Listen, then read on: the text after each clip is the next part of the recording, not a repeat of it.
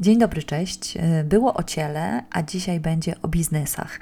Zapraszam Was na bardzo gęstą, merytorycznie rozmowę z Eweliną Antonowicz, ekspertką zrównoważonej mody, która opowie nam o Europejskim Zielonym Ładzie, o ocenie cyklu życia produktu, o transparentnym indeksie, Fashion Transparency Index, o różnych kryteriach, które marki i biznesy powinny dzisiaj y, spełniać albo starać się spełniać. Więc to jest taki odcinek, do którego Zachęcam szczególnie tych z Was, którzy odpowiedzialną modą interesują się także zawodowo, ale myślę, że nam wszystkim, konsumentom, użytkownik, użytkownikom i użytkowniczkom mody bardzo dobrze zrobi takie gęste, y, konkretne podsumowanie tego, co się dzisiaj w branży dzieje. Także miłego odsłuchu, stay tuned, a ja dziękuję przy okazji y, tym osobom, które zdecydowały się wesprzeć kanał Odpowiedzialna Moda na Patronite. Jeśli zrobicie to do końca maja, decydując się na półroczną subskrypcję, no to wylosuję spośród Was trzy osoby, które dostaną ode mnie książkę. Więc e, taki oto wabik. E, a pierwszą mm, patronkę, matronkę, Gabrielę proszę o kontakt, e, bo ona poza tą trójką dostaje ode mnie książkę, ale nie odpowiada na mojego maila, także hello Gabrielo. No, a tymczasem zapraszam do wysłuchania rozmowy. Miłego odbioru. Dzień dobry. Kolejny odcinek podcastu Odpowiedzialna Moda i kolejna wspaniała osoba na pokładzie. Tym razem porozmawiamy o tym, co w modzie mogą zrobić firmy i nie tylko. No ale po kolei. Jest ze mną Ewelina Antonowicz i najpierw Ewelina powie, kim jest i co robi. Cześć Ewelino. Cześć, cześć. Trudno jest się przedstawiać, więc powiem w skrócie. Jestem prezeską polskiego oddziału Fashion Revolution. To jest taka międzynarodowa organizacja zajmująca się, mówiąc w skrócie, transformacją branży odzieżowej. I tam uczestniczę w różnych programach, organizacji, wydarzeniach, publikacjach, które tworzymy tutaj lokalnie w Polsce. No i jestem też współzałożycielką Sustainable Fashion Institute. To jest taki nasz nowy startup, w którym pracujemy nad narzędziami wspierającymi zarządzanie produkcją. E, zajmujemy się szeroko pojętym doradztwem, pośredniczeniem w biznesie mody między markami, a konkretnymi na przykład rozwiązaniami e, różnych procesów. No i zajmuję się problematyką e, CSR-u, zrównoważonego rozwoju komunikacji w branży odzieżowej, tekstylnej, realizując różne takie projekty doradcze, badawcze, szkoleniowe. Czyli czasem też o modzie piszę, czasem mówię, a czasem tworzę, czyli taki trochę modowy full service. Mhm. I na domiar wszystkiego jesteś bardzo młoda i bardzo piękna i, i bardzo nie. zdolna. Każdy jest piękny, słuchaj, każdy. No mnie jest, mnie jest zawsze niezwykle miło Ciebie spotykać i wtedy sobie myślę, po prostu jak mamy takie nowe pokolenie e, takich bohaterek, żeby nie powiedzieć herosek, to jestem trochę spokojniejsza o przyszłość. Mm, tutaj powiedziałaś o tych inicjatywach, którymi się zajmujesz i którymi zajmuje się też Fashion Revolution i myślę, że taka pierwsza rzecz, która się tutaj nasuwa, to taki wniosek, e, że teraz Fashion Revolution, a może tak było od początku, bardziej skupia się na tym, żeby tą branżę transformować, niż nawet na tym, żeby edukować klientów i konsumentów. Czy to jest tak, że już teraz pora, żeby to biznesy się ogarnęły, a nie żebyśmy my ciągle y, sprawdzali y, i czytali te, te wszystkie metki i pisali te wszystkie petycje? Jak ty to widzisz? Coś się zmieniło? Zmienia się coś cały czas, mam wrażenie, i, i ta misja Fashion Revolution też ewoluuje. Ona się rozrasta, też przychodzą nowe osoby, więc wiadomo, nowe pomysły, nowe rozwiązania, jakieś propozycje, ale ciągle i no pewnie zawsze misją Fashion Revolution też będzie ta edukacja, czyli z tego nie rezygnujemy, to się dalej dzieje i gdzieś ta edukacja jest zawarta w tym wielkim i głębokim słowie transformacja. Nawet już pewnie nie mówię rewolucja, bo myślę, że jakiś czas temu trochę przestałam w to wierzyć, w ten taki szumny, duży tytuł i, i nazwa organizacji. Bardziej jestem chyba za ewolucją mody, bo, bo nie sądzę, żeby mogło być inaczej. Ale gdzieś tam ta edukacja, takie działanie oddolne, powiedziałabym aktywistyczne, jest wpisane w DNA organizacji Fashion Revolution. No właśnie, każdy ma jakieś zainteresowania, a my akurat gadamy o modzie, więc no, mimo, że obecnie zmagamy się z wieloma różnymi kryzysami klimatycznym, zdrowotnym, humanitarnym, kryzysem, nie wiem, niepewności, niewiarygodności, danych, informacji. No, mogłabym tak wymieniać jeszcze długo, ale branża mody tak naprawdę dalej partycypuje na przykład w pogłębianiu kryzysu nierówności, kryzysu klimatycznego. Stąd jest taki mój wniosek, że nie możemy dopuścić do tego, żeby ta edukacja, te rozmowy o tym wszystkim, co się dzieje za kulisami mody, żeby nam spowszedniały. Czyli ciągle uważam, że potrzebujemy tej r ewolucji e, mm -hmm. w modzie. E, no, czasem może się wydawać, że, że już wszyscy wszystko wiedzą, a nagle po wyjściu, wiesz, z bańki okazuje się, że w koszyku zakupowym Shein jest jeszcze bardzo duży stosik zakupów. Co ciekawe, tych osób, które deklarują swoje obawy o środowisko naturalne, więc ten sustainability gap, czyli ta przepaść między tym, co ludzie mówią, a co realnie robią, jest duża. Tak samo jak greenwashing, napędzające się ściemy, to już są wystarczające powody do kontynuacji i działań organizacji, i rozmów wszystkich aktorów mody na temat przyszłości tej branży. No jak obie wiemy, to są tylko takie wierzchołki góry lodowej, tych wyzwań mamy więcej, a ile głów, tyle pomysłów i żeby właśnie wyłożyć tę kawę na ławę, a tych kaw się mnoży tak naprawdę i zastanowić się... Nie wszystkie nad... są fair trade. I nie wszystkie są fair trade, dokładnie. I zastanowić się nad nowymi strategiami dla tej branży, no to musimy rozmawiać, to musimy działać i to międzysektorowo, międzybranżowo i uzupełniać te swoje mm, wizje, te swoją wiedzę, doświadczenia, przeglądać się trochę, ja tak czasem mówię, w takim swoim lustrze i odbijać te swoje jakieś niepewności, czasem brak najświeższej wiedzy na jakiś temat, jakoś to konfrontować, żeby szukać wspólnie tych rozwiązań. Mhm. E, wiesz co, nawet wczoraj na zajęciach rozmawiałam z moimi studentami e, i studentkami o tym, jak bardzo też zmieniło, zmieniły się takie konsumenckie mm, wymagania wobec marek i firm, że myśmy w ogóle zrozumieli, że biznesy mają dziś y, często budżety większe niż budżet niejednego państwa, oczywiście małego państwa, ale mimo wszystko.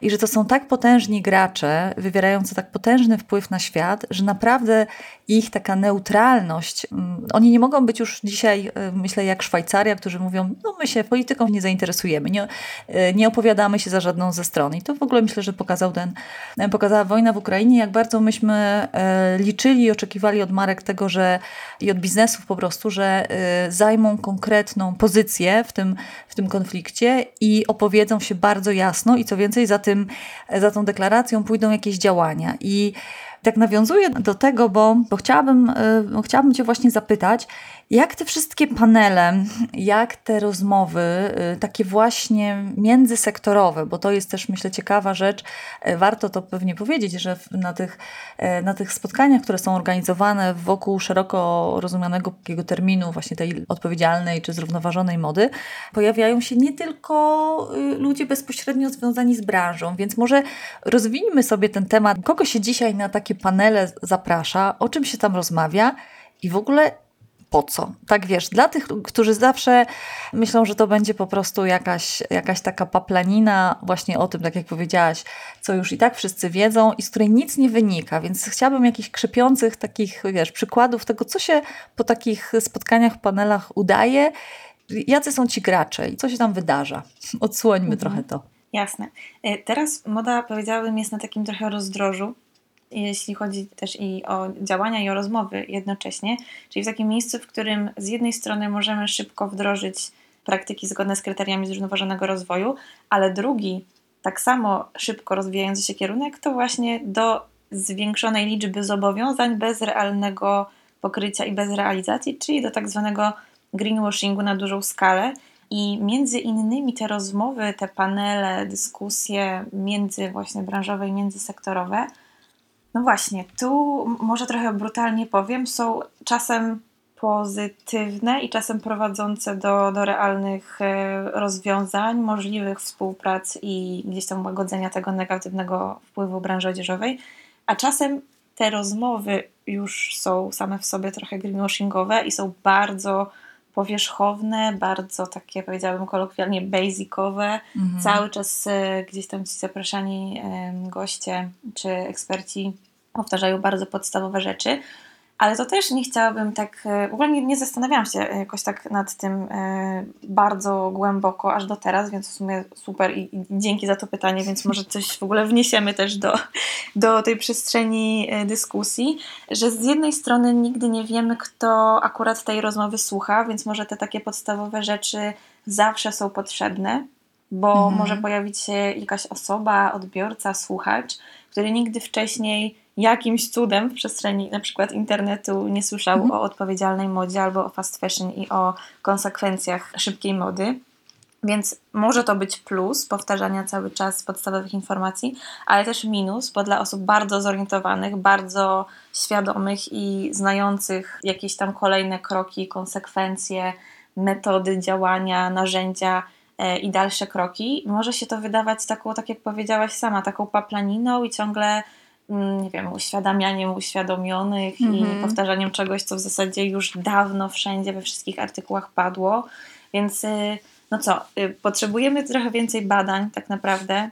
Y, potrzebujemy takich konkretów i danych wynikających z tych, z tych badań, a sama moda jest właśnie średnio jeszcze przebadana i średnio uregulowana, nawet jeszcze jeśli mm chodzi o taką wąską dziedzinę na przykład jak upcycling, co można nazwać w ogóle upcyclingiem, a co nie, kiedy to jest e, legalne, żeby przetwarzać czyjeś e, ubrania, a kiedy mhm. nie, kiedy możemy do tego dodać swoją metkę, a kiedy tak. nie. Więc to jest taki jeden przykład nieuregulowania mody mhm. i nieuregulowania tych wszystkich definicji związanych e, ze zrównoważonym rozwojem w modzie, z modą cyrkularną, z branżą mody w ogóle, jak ona chce działać bardziej odpowiedzialnie. No właśnie, ale kto, kto jest w tych panelach, kto bierze udział w tych rozmowach? Ja myślę, że najfajniej jest wtedy, kiedy rzeczywiście to jest taka konfrontacja e, osób z różnych dziedzin, z różnych branż, z różnych sektorów, e, reprezentujących zupełnie inne zawody, a czasem też punkty widzenia. I ja też do mhm. swoich takich wydarzeń, które czasem staram się organizować, czy jako mm, Sustainable Fashion Institute, czy Circular Text Hub, czy Fashion Revolution, staram się właśnie zapraszać no właśnie osoby reprezentujące różne światy, krótko mówiąc. No i na przykład e, to, co mogę już teraz podsumować, to mm, na przykład rozmowa, która odbyła się rok temu przy takim, to się nazywał e, Okrągły Stół Transformacje Mody Cyrkularnej, nie pamiętam dokładnego tytułu, ale wstyd, mhm. po prostu swój, swoje wydarzenie, już nie pamiętam tytułu po roku. No w każdym razie to był Okrągły Stół właśnie z ekspertami z różnych e, światów. No i potem, jak się okazuje, dowiedziałam się od samych uczestników, osób zainteresowanych, że rzeczywiście udało się nawiązać e, współpracę pomiędzy zaproszonymi gośćmi. Doszło do jakichś konkretnych umów, współprac mhm. pomiędzy na przykład dużą sieciówką a osobą zajmującą się na przykład, nie wiem, drugim obiegiem albo farbowaniem, albo czymś jeszcze, co powoduje właśnie zmniejszenie impaktu środowiskowego i gdzieś tam naprowadza tę markę na bardziej zrównoważone tory. Więc no wtedy y, czuję taką, y, wiesz, misję spełnioną, że to nie była tylko paplanina, że mhm. udało się poznać ludzi w takich okolicznościach właśnie no, branżowych, im bardzo mhm. bliskich mhm. i znanych. I rzeczywiście mogły się z tego nawiązać realne współprace i te osoby, bo jakby wiadomo, firmy to nie są tak. tylko firmy, to są osoby, które zarządzają tymi wszystkimi procesami i mają na, na te wszystkie procesy bardzo duży wpływ, więc mogły nawiązać tę współpracę i rzeczywiście próbować wdrażać nowe albo strategie, nowe działania, nowe plany i przyczyniać się do tej właśnie szeroko pojętej transformacji mody przez te małe kroki. A wiadomo, współpraca y, jest tutaj kluczem do, do tych małych kroków. Mhm. No zdecydowanie. To jakby widać y, nawet na, y, w tym, co mówisz, że y, z pewnymi rzeczami jest nam na przykład trudniej ruszyć, dlatego że nie ma na to przepisów, że jak przychodzi do, do wypuszczenia nowego projektu ze starych ubrań, to nagle nie wiemy, czy to jeszcze jest, nie wiem, bluzka, czy, czy bluza Adidasa, jeśli my, jak, jak bardzo musimy ją zmienić, żeby ona przestała być bluzą jednej marki, a stała się jakby naszym mhm. tworem, czy, czy czy, czy projektem i albo jak e, oceniać czy opisywać skład, jeśli używamy mm, szyjemy jakieś patchworki z, ze znalezionych też e, takiego, takich czasem niewiadomego pochodzenia materiałów czy tkanin, więc e, no tak chyba legislacja nie nadąża w ogóle za, za zmianami w modzie, a z drugiej strony chyba je opóźnia, bo, bo przez to, że, że to nie jest tak jak mówisz nazwane i uregulowane, to, to wiele osób to odstrasza. I teraz bym Cię chciała zapytać o to, co my w modzie mierzymy. E, bo na tych e, panelach zawsze pada dużo, e, dużo takich bardzo no, trudnych, może branżowych po prostu, czasem hermetycznych pojęć. Mamy ślad węglowy, mamy ślad wodny. Mm, mówimy o tym, ale tak naprawdę jakby trochę, myślę, to się rozjeżdża między tym, jak my, co, co my de facto o tych naszych ubraniach wiemy. Więc właśnie chciałabym Cię zapytać, co mierzymy, po co, po co nam to mhm. liczenie i mierzenie mody? Jasne, to za moment na to Ci odpowiem, ale jeszcze wróciłabym do, do ostatniego zdania przed Twoim pytaniem, czyli o tej legislacji. Ja tutaj mm. na pewno nie będę zabierać pola e, prawnikom i osobom, które, które się zajmują tymi tematami bardzo profesjonalnie, bo również w modzie takie osoby są i warto -hmm. im e, tutaj chylić czoła, e, że, że istnieją i jakoś, jakoś to wszystko zaczyna działać, a zaczyna, bo tutaj mam na myśli o tym, o czym wiele osób teraz mówi i zastanawia się, jak to rzeczywiście będzie w praktyce wyglądało, czyli nowa strategia Komisji Europejskiej mhm. i te plany dotyczące sektora tekstylnego e, jako część tego większego planu znanego jako Europejski Zielony Ład. E, mhm. I tylko dosłownie pokrótce, jako uzupełnienie wcześniejszego mojego wywodu na temat nieuregulowania wszystkiego, co można uregulować w modzie, bo to też nie o to chodzi. I w tej strategii właśnie na rzecz e, zrównoważonej i takiej cyrkularnej mody są przewidziane regulacje, które mają doprowadzić i też powiedziałabym niejako trochę zmusić do odejścia od tego linearnego modelu, czyli dla wszystkich, którzy pierwszy raz spotykają ten termin linearny, czyli w skrócie zrób, użyj, wyrzuć, na rzecz mhm. mody cyrkularnej, czyli takiego zapętlonego koła mody. No i drugim pomysłem ma być coś w rodzaju takiego paszportu produktu, który ma informować na temat właśnie wpływu, czyli tego, o co pytasz, czyli co trzeba mierzyć, czyli wpływu mhm. na środowisko, tego w jaki sposób, przez kogo, z czego, gdzie jest wytwarzany dany produkt. No i ma powiedzieć ten właśnie paszport też między innymi o możliwościach naprawy, o możliwościach recyklingu danej rzeczy. No to, to, to jest drugie. I trzecia rzecz, celem Komisji Europejskiej jest wprowadzenie zakazu niszczenia niesprzedanych produktów. To jest super, moim zdaniem, ograniczenie niebezpiecznych e, chemikaliów, substancji chemicznych w ubraniach i w ogóle monitorowanie tego w jakiś sposób. To też jest e, ekstra, trochę późno, ale fajnie. Mhm. E, I to wszystko myślę, że też przyczynia się do coraz większej, większego regulowania tego, co się w tej branży mody dzieje, a jak wiemy, to jest bardzo, bardzo duża gałąź przemysłu, bardzo duża branża którą właśnie tak jak pytasz, trzeba mierzyć. A jak ocenia się ten wpływ i co tam się, co tam, nad czym się można zastanawiać i, i kto to mierzy, jak to mierzy i o co tam w zasadzie chodzi. Yy, zaczęłabym od czegoś takiego, yy, może nie wiem czy najprostszego, ale takiego, co od razu też mi przychodzi do głowy, e, jeśli chodzi o metodologię oceny wpływu na środowisko i z, gdzieś tam takie kwestie związane ze wszystkimi etapami cyklu życia produktu, to jest tak zwany life cycle assessment, czyli właśnie ocena cyklu życia produktu. To jest taki proces oceny efektów, jaki dany wyrób, tutaj mówimy o modzie, czyli wyrób odzieżowy na przykład, wywiera na środowisko podczas całego życia przez zużycie zasobów, y, wszystkie obciążenia środowiskowe, y, jakie po drodze mają miejsce. I ta ocena może być prowadzona zarówno dla wyrobu, jak i dla jego funkcji i w różnych tam aspektach i podejściach można to wszystko mierzyć. I co jeszcze? Ja ostatnio miałam okazję badać, badać w zasadzie gdzieś tam analizować i, i ustalać takie wskaźniki zrównoważonego rozwoju, z rozwoju w, w branży mody.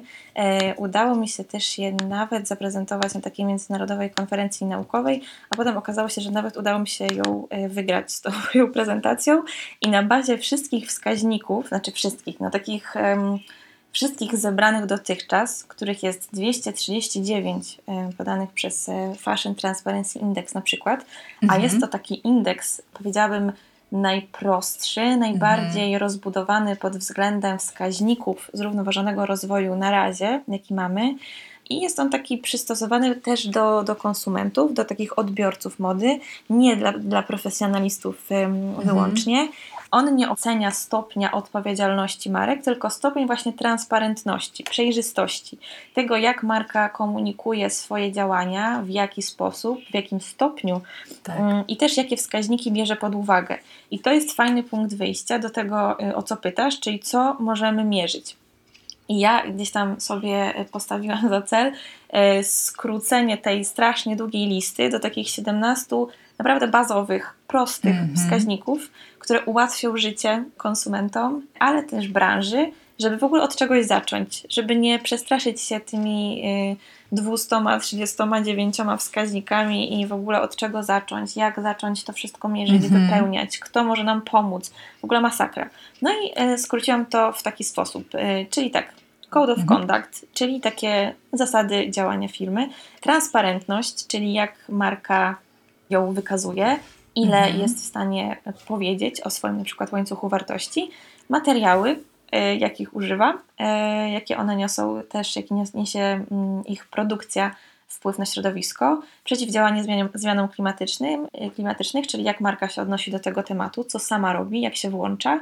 Dobrostan zwierząt oczywiście, co często jest też pomijane, a według wielu raportów to właśnie ten dobrostan zwierząt ludzi przejmuje najbardziej, czyli mm -hmm, bardziej... Y mm -hmm okej, okay, ludzi można krzywdzić, ale nie zwierzęta. To jest Aha. często w, w raportach e, tak, takie stwierdzenie, które się gdzieś tam e, pojawia, też którego się dowiedziałam od e, dr Magdaleny Płonki kiedyś. Dalej w tych wskaźnikach certyfikacje, certyfikaty, jakich używa firma w kontekście całego procesu działania, czyli certyfikacji całej firmy, ale też certyfikacji konkretnych działań i produktów albo mhm. materiałów. Wiadomo, to są zupełnie inne też aspekty możliwe do certyfikowania. Dalej, praca dzieci. No tutaj chyba tego nie trzeba rozwijać i myślę, że to już jakby chciałabym przestać o tym mówić i to powinno być oczywiste i jasne, że to jest out. E, ekonomia cyrkularna, czyli jak marka wpisuje się w kryteria mody cyrkularnej. E, równość płciowa to też już myślę, że to jest tak, mówiąc kolokwialnie, obvious, że też nie będę tego rozwijać, bo wiadomo. Pakowanie, duża część branży odzieżowej, duży problem, mhm. chociaż powiedziałabym, chciałabym mówić wyzwanie, coraz łatwiejsze do, do um, zaspokojenia tutaj tych różnych potrzeb i chęci bycia bardziej ekologicznym. Wykorzystywanie lądów, gruntów, to się bardzo łączy z materiałami. Dalej mhm. mamy waste management, zarządzanie odpadami, e, zarządzanie wodą, gospodarką wodną, to też się może łączyć z, w zasadzie też i z, z przeciwdziałaniem zmianom klimatycznym, z materiałami, z transparentnością. Mhm. Te wszystkie wskaźniki między sobą się trochę łączą. Zarządzanie chemikaliami, e, innowacja i technologia i edukacja jako ostatni, ale tu się też pojawia kruczek i coś, czego ja sama się też ostatnio nauczyłam podczas jednego z paneli interesariuszy jednej z, z dużych marek e, odzieżowych, że nie zawsze dobrym wyjściem jest korporacyjna edukacja i edukowanie przez same marki, a czasem warto właśnie nawiązać tę mądrą współpracę z organizacjami, które zajmują się edukacją i są w tym wiarygodne, i właśnie taka współpraca pomiędzy marką a organizacją, która się profesjonalnie tym zajmuje, jest lepszym wyjściem niż takie korporacyjne edukowanie przez samą markę. No i to tak w skrócie już, ale bo mam, mam wrażenie, że mówiłam o tym 100 lat, yy, ale to, to jest naprawdę w skrócie, co można mierzyć w modzie. I już może nie będę wchodzić w te liczby, jak dokładnie, bo to nam się zrobi jakiś dwuletni podcast, ale też zachęcam do zagłębienia się w te tematy, bo no, są moim zdaniem bardzo ciekawe i bardzo y, no, pokazują, jak moda jest złożona, ale też ciekawa zarazem. Wiesz co, masz wspaniały dar odpowiadania na pytania, y, które dopiero miałam zadać, więc w ogóle super. Idealna gościni na pokładzie, po prostu można jej powiedzieć Ewelina, nagraj mi odcinek. o nie, sorki. Ale dobra, słucham dalej. Słucham nie, dalej. Absolu absolutnie słuchaj cudownie, y, bo, bo tak, bo właśnie chciałam pytać najpierw co mierzymy, a potem jak wyglądają te wskaźniki, więc wszystko się zgadza. Myślę, że Mm, wiesz co, tutaj się może pojawić e, takie pytanie osób po drugiej stronie, które często prowadzą swoje małe biznesy. Czyli wyobraźmy sobie, że słucha nas właścicielka małej firmy, zatrudnia krawcową, współpracuje z konstruktorką, sama projektuje, sama prowadzi swój biznes, dopiero zaczyna i bardzo chciałaby się wpisywać w, w, tą, w, w tą grupę odpowiedzialnych biznesów usłyszała y, o tych 17 y, podstawowych, jak mówisz, wskaźnikach, y, przy czym gdybyśmy się nawet zajęły jednym, czyli na przykład jak w tym wpisywaniem się w, w modę cyrkularną, ty powiedziałaś tak skrótowo, że chodzi, na czym polega ta moda linio, liniowa mm, i o tej cyrkularnej, że to jest to zamykanie obiegu, to jeszcze dajmy tutaj taką gwiazdkę, że po prostu chodzi o to, żeby jak najmniej surowców, jak najmniej odpadów y, wypadało z tego obiegu i i były po prostu przetwarzane, więc to, tu się idealnie wpisuje i recykling, i e, upcycling, i, e, i cała taka uważność e, dotycząca gospodarowania mm, zasobami wszelakimi od wody. Od, no to może być tak praktyczna rzecz, jak mm, przejście na, na inne żarówki w biurze, czy, czy w, naszej, w naszej małej pracowni, albo po prostu zbieranie deszczówki, albo czasem dużo większe rzeczy. Więc chciałabym Cię zapytać właśnie z perspektywy tych małych biznesów, na przykład kogoś, kto prowadzi prowadzi jakiś butik, y, second hand i tak dalej. Co może zrobić dzisiaj, y, bo rozumiem, że duże marki, y, które chcą to, to mierzyć, one bardzo często korzystają z zewnętrznych firm, z zewnętrznych organizacji, raczej firm, prawda, które świadczą im takie usługi, czyli przyjeżdżają eksperci, ekspertki i zaczynają to mierzyć, zliczać. Więc e, na przykładzie jakiegoś jednego wskaźnika chciałabym, żebyś e, nam to trochę jakby wiesz, sprowadziła do takiego realu, e, żebyśmy zobaczyli, co, co może mały biznes, którego nie stać na takie doradztwo profesjonalne, jak można się przyjrzeć takiemu wskaźnikowi czy, czy kilku wskaźnikom? To jest moim zdaniem super pytanie, dlatego że wiadomo, duże marki mają budżety na takie doradztwo i mają jak się tymi odpowiedziami mhm. i ludźmi mającymi te odpowiedzi obstawić, mówiąc kolokwialnie, ale małe marki rzeczywiście ten budżet mają dużo mniejszy. No właśnie, i to gdzieś był też taki mój mały cel i taka misja, żeby umożliwić takie doradztwo, czy też współpracę, współdziałanie z małymi markami. Też między innymi po to utworzyłyśmy z moją wspólniczką SFI, żeby te możliwości doradztwa, te ceny i, i jakby usługi były też dostosowane nie tylko do wielkich graczy, mhm. ale też do średnich biznesów i małych marek e, lokalnych, czy też e, no, działamy też czasami poza um, tylko naszym polskim podwórkiem. Więc y, mówiąc w skrócie, czasami to zależy. Bardzo takie ogólne, ogólne porady nie zawsze są dobre dla wszystkich i czasami mogą zrobić więcej zła niż tutaj korzyści. E, ale wiadomo, to wszystko, o czym powiedziałaś, czyli no, szeroko pojęta oszczędność, minimalizowanie i gdzieś tam zastanawianie się nad tym całym wpływem, który niesie działalność firmy, nie tylko produkcji e, danej rzeczy czy mhm. kolekcji, ale całej firmy, cały łańcuch wartości, no to jest jedno ale tam są takie niuanse, albo czasami y, można wpaść na super rozwiązania dotyczące bardzo konkretnych, wąskich rzeczy. I myślę, że czasem warto się skonsultować z kimś, chociaż nie wiem, na pół godziny czy na godzinę, e, żeby znaleźć takie y, rozwiązanie bardzo y, dopasowane do tego, jak dana marka działa. Poza korzystaniem oczywiście z ogólników i takich bardzo prostych rzeczy, które już naprawdę każdy może znaleźć sobie za darmo w internecie. Również mm -hmm. my je mhm. podajemy za darmo w internecie jako Fashion Revolution czy, czy jako startup. E, więc, e, więc to jest jedno. E, działając oczywiście w obrębie tych kryteriów, na przykład, które podałam, albo zgodnie z jakimiś tam standardami, które są przyjęte jako wiarygodne, również dostępne w internecie i, i działanie gdzieś tam zgodnie z nimi, wzorowanie się też na tak zwanych benchmarkach, jak, jak działają większe firmy albo firmy również małe, ale gdzieś tam mhm. uznawane już za bardziej e, zrównoważone przez e, wiarygodne osoby znające się na rzeczy, e, co też warto podkreślić, bo czasami różni dziennikarze albo dziennikarki, czy nie wiem, jakieś zagraniczne magazyny bardzo tak na wyrost czasem mówią o mhm. różnych kwestiach związanych ze zrównoważonym rozwojem, potem konsumenci mają taki mętlik, ale jak to? Przecież mhm. tutaj ktoś był w jakimś um, zestawieniu czegoś, a tutaj tak. nagle się okazuje, że nie, że jak to, no to teraz komu mam wierzyć? E, no więc, e, mhm. tak jak mówię, czasem warto się rzeczywiście poradzić przed jakąś tam nawet jakimś działaniem w obrębie ESG, czy CSR-u, czy zrównoważonego rozwoju, bo czasem można, no też mówiąc wprost, przepalić pieniądze, nie wiedząc dokładnie, co się robi w obrębie tego i tak naprawdę wydać więcej na mm, nie do końca zaplanowane, dobrze zaprojektowane działanie, a czasami po takiej konsultacji rzeczywiście można zaoszczędzić i zrobić coś fajnego. Mhm. Natomiast y, faktycznie, jak, jak mówiłaś tutaj o, o tym łańcuchu wartości, to myślę, że to warto też znowu trochę, trochę rozwinąć czy doprecyzować, że myśmy kiedyś bardzo długo w modzie mówili cały czas o łańcuchu dostaw, że to łańcuch dostaw ma być transparentny, czyli wszystko to, co się dzieje z ubraniem, jaką drogę przebywa od tego punktu zbioru bawełny do tego punktu, kiedy jest w naszych rękach, w naszych konsumenckich dłoniach.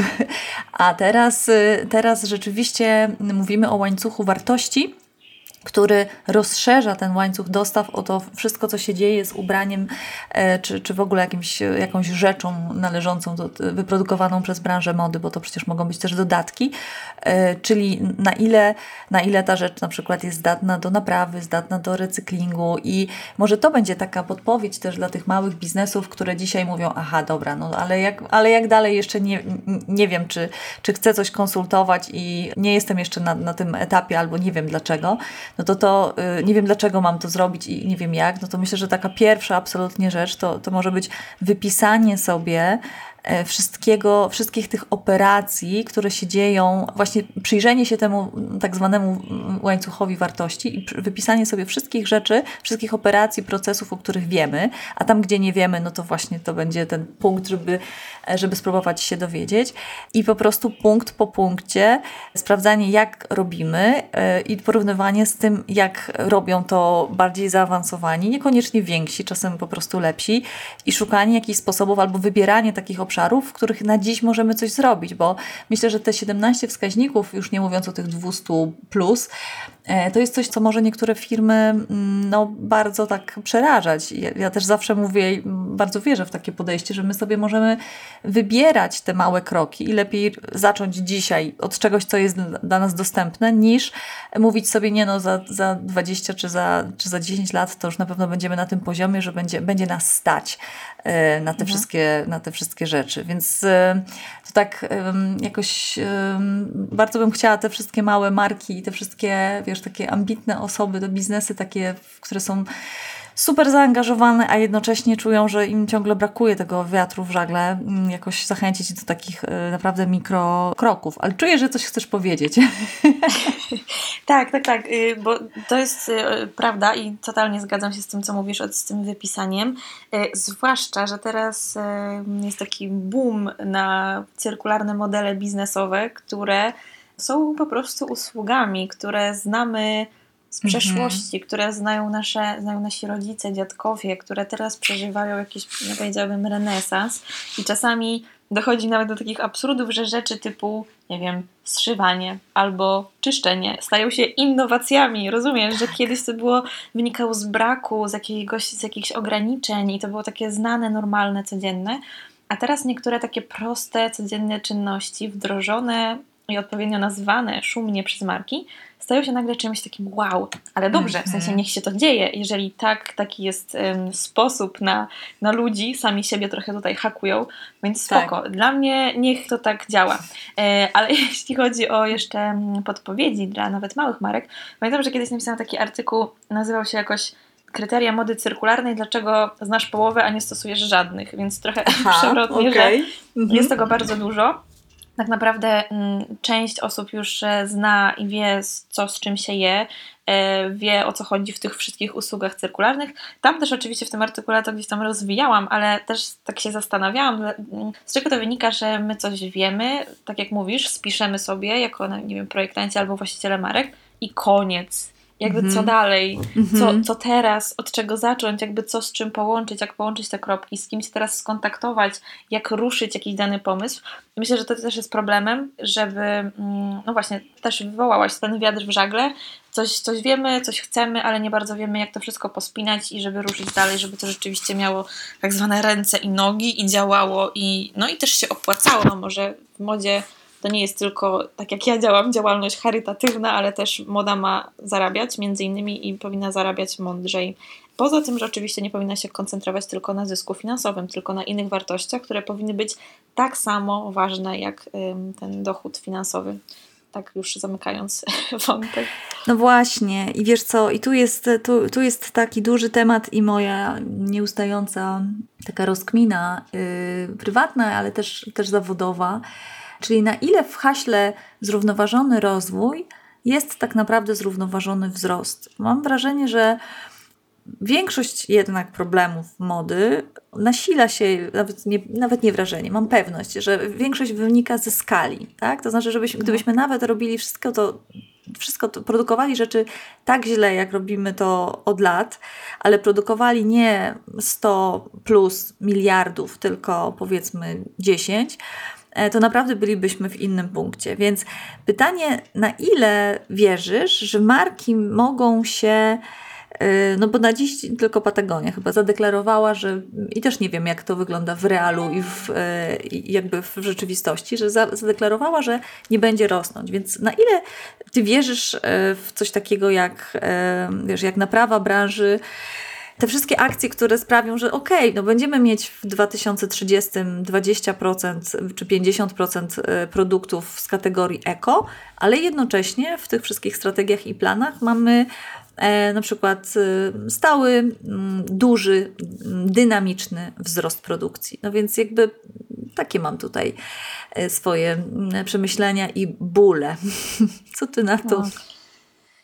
Ja trochę chciałabym zamykać uszy, jak czasami po prostu e, docierają do mnie takie informacje, że nie, że to jest niemożliwe, że jak tutaj zatrzymać pęd, zatrzymać tę szybką modę, zatrzymać skalę i tą ogromną, ogromną narastającą co roku ilość rzeczy i że według większości to jest absolutnie niemożliwe. Mhm. No pewnie na razie jest w tym trochę racji, niestety, że, że jest to może nie niemożliwe, ale bardzo trudne, bo jeżeli jakaś e, duża firma, sieciówka wprowadza jakiś produkt, który jest, no powiedzmy, w jakimś tam procencie bardziej odpowiedzialny, co teraz się już często zdarza. Mhm. O, o, tym pewnie zaraz sobie powiemy trochę więcej, że też można się tam naciąć na jakieś takie niektóre rzeczy wymyślone e, przez marki. E, no ale wracając, wypuszcza produkt e, z no, jakiegoś tam bardziej odpowiedzialnego materiału, on się dobrze sprzedaje, no to za rok nie wypuszcza tyle samo tych sukienek, powiedzmy, mhm. tylko więcej. Więc tak jakby ciągle, ciągle, ciągle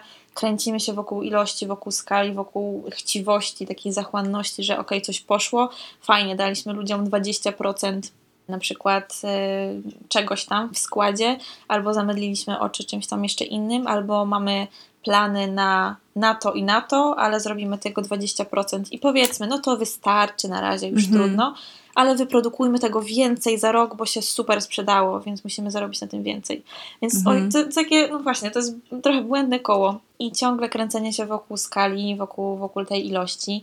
No ale też no, trzeba, myślę, doceniać te kroki y, dużych korporacji odzieżowych za, za tę chęć, y, za to przyglądanie się temu, co mówią konsumenci, co mówi branża, za chęć testowania nowych rozwiązań, bo no, kto jak nie oni ma na to um, pieniądze, żeby wprowadzić, przetestować albo um, potem przeskalować jakąś tam bardziej na przykład bardziej zrównoważony proces na przykład pozyskiwania czegoś albo jakąś innowację produktową, już nie tylko procesową, albo jakiś innowacyjny pomysł bardzo małego startupu gdzieś tam, który, który tworzy, nie wiem, pralkę specjalną, albo jakiś, nie wiem, proszek do mhm. prania, który robi coś super w ogóle z, z ubraniami, jakoś tam je przywraca im super jakość i, i świeżość. Więc z jednej strony duże firmy odzieżowe mają możliwości finansowe, żeby rzeczywiście testować fajne, nowe, innowacyjne rozwiązania, ale z drugiej strony no, mają swoje za uszami, pewnie jeszcze bardzo długo będą miały. No ja myślę, wiesz co, że to jest cały czas takie pytanie po prostu o fundament, nie? O to, po co otwieramy biznesy i po co jest, po co jest marka, po, po, po co nam jest ten biznes. I, I dopóki odpowiedź jest po prostu dla hajsu i tu jest kropka, bo jakby wiadomo, że, że kasa musi się zgadzać. Są ludzie, są mhm. pracownicy, to jest biznes, który ma zarabiać, ale dopóki po tym jest kropka, a cała, cała zielona transformacja i wszystkie raporty niefinansowe mają służyć tylko temu, żeby na przykład zarząd nie wyleciał, bo akcjonariuszom się nie spodobała y, skala wdrożenia y, tych, tych, tych działań ESG, no to po prostu te fundamenty zostają y, nietykalne, nietykalne nie, niezmienialne, a a my robimy taką, no po prostu pobiela, wiesz, malujemy na zielono te, te ściany. To jest, to, to, to jest niesamowite, że właściwie tak finalnie to dotykamy takiego bardzo pierwotnego pytania, to znaczy, czy nasza marka, nasz biznes ma po prostu szkodzić trochę mniej, czy on ma być jakąś fajną zmianą, ma coś naprawdę nie, nie tylko ten, tą, tą przyrodę, tą, tą naszą planetę mniej dojeżdżać, ale być może być też szansą na to, żeby ją nie wiem, regenerować. No ale to już jest, y,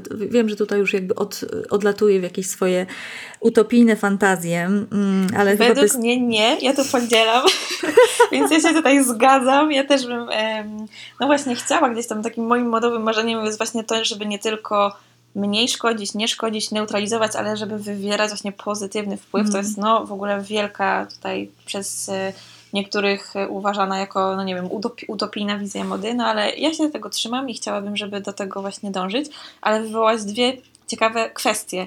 Regeneracyjną modę mm -hmm. i mhm. raportowanie, dwie rzeczy na R. I może, mm -hmm. dosłownie powiedzmy. w skrócie, tak, tak powiedzmy. powiedzmy nie wiem od czego zacząć, może od raportowania. Tak. E, mhm. Czym jest raportowanie w ogóle i dlaczego w ogóle firmy no fajnie by było, gdyby się tym zainteresowały raportowanie. A nawet będą nie... musiały, nie? A nawet będą musiały, tak. Mhm. Raportowanie niefinansowe. No to mówiąc bardzo w skrócie, to jest taki zbiór wiarygodnych e, i w idealnym świecie poprawnych i wiarygodnych danych do zbudowania takiej ścieżki skrupulatnych pomiarów postępu firmy w każdej dziedzinie działalności. Mhm. Czy teraz słychać młynek do kawy? Troszeczkę tak. E, no tak, i to raportowanie służy do informowania o konkretnych decyzjach, o tym, co wymaga więcej uwagi, poprawy, starań e, firmy e, i taka sprawozdawczość organizacji obejmuje właśnie raporty finansowe i niefinansowe. W ostatnich latach to jest też raport, raport zintegrowany, czyli takie połączenie trochę tych dwóch kwestii, bez wchodzenia tak bardzo w szczegóły. No i wśród informacji finansowych i niefinansowych można wyróżnić takie informacje, już mówiąc branżowo, retrospektywne, prospektywne, opisowe, liczbowe, operacyjne, strategiczne, których zgromadzenie y, jest y, po to, żeby objaśnić działalność jednostki, czyli jak operacyjnie tutaj dana y, jednostka, organizacja, firma funkcjonuje w odniesieniu do konkretnych właśnie dziedzin działania. E, I jest to też przydatne na przykład dla różnych interesariuszy, którzy, którzy chcą się dowiedzieć, w jaki sposób dokładnie działa firma, czy chcemy w ogóle z nią współpracować, czy nie. Mm-hmm. Na przykład dla inwestorów, którzy może nie zechcą zainwestować w daną firmę, która nie spełnia jakichś tam konkretnych norm. Mm-hmm. Dla firmy wewnątrz, jakby dla, ka- dla kadry, dla, mm, dla pracowników jest to też istotne, żeby wiedzieć, jak działa e, firma. Dla różnych analityków, menedżerów, no i wszystkich osób tworzących jakiś tam środowisko. Tak, potencjalnych e, dostawców, tak, partnerów, tak? tak? Bo, bo może też powiedzmy, e, że ci interesariusze to są wszystkie te osoby, na które jakoś firma wpływa, albo one wpływają na firmę, tak? Czyli, tak. czyli z jednej strony to będą, to będą fabryki, z którymi firma współpracuje, z drugiej strony to będą poddostawcy i dostawcy tych fabryk, to będzie też jakaś lokalna społeczność, to mogą być samorządy, to mogą być, to, to są oczywiście e, klienci, to są, e, to są właśnie, jeśli spółka jest na przykład na giełdzie, to są akcjonariusze, inwestorzy, mm, no, czyli całe takie środowisko, pracownicy oczywiście w środku, więc to są, to są wszyscy właśnie ci gracze czy, czy aktorzy, e, którzy są e, no, w jakichś mniejszych lub większych powiązaniach z organizacją. Mhm. Tak. No i mam wrażenie, że zrobiło nam się bardzo, bardzo jakoś tak specjalistycznie, więc żeby rozluźnić, to powiem teraz o kompostowaniu ubrań. Czyli Bo, chodźmy do śmieci, też, tak. Tak, chodźmy do śmieci. Jakby, no, wywołałaś modę regeneracyjną, to jest też bardzo wdzięczny temat. Też tutaj mam, mam nadzieję, że on się jakoś tam będzie fajnie rozwijał. To można też rozumieć na wiele różnych sposobów, jak w ogóle regenerować modę, jak, jak, jak wygląda projektowanie regeneracyjne, które też jakby można potem e, raportować, jakby nawiązując i wracając. Mm-hmm. No właśnie, no i co? E, kompostowanie ubrań. Dla niektórych to brzmi jeszcze jako takie coś bardzo dziwnego, abstrakcyjnego. Ale jak się okazuje, różne procesy biologiczne pozwalają na to, na przykład w, nie wiem, w jakimś w kontrolowanym procesie, właśnie zarządzanym przez niekoniecznie tylko profesjonalistów, też samemu można spróbować e, w przydomowych kompostowniach, gdzie ten proces jest trochę uzależniony od naszych takich umiejętności i warunków mm -hmm. środowiskowych. No i co? I, gdzieś tam pamiętam, że wrzucałam takie informacje, bo też wydało mi się jakieś tam ciekawe, żeby sobie przetestować, bo ja czasami próbuję na przykład, nie wiem, zakopywać czy próbować kompostować rzeczy, które mają na opakowaniu, że się do tego nadają, jakieś tam, nie wiem, szczoteczki albo inne, inne rzeczy i Aha. potem sprawdzać za, za ileś lat w y, ogródku, co się rzeczywiście z tym stało, więc y, też mam taki plan, jeśli chodzi o, o ubrania, e, mhm. żeby sprawdzać, czy, czy te naturalne mm, materiały rzeczywiście w ciągu, nie wiem, tych 6 miesięcy e, mhm. w 90 stopniach ulegną e, tej biodegradacji.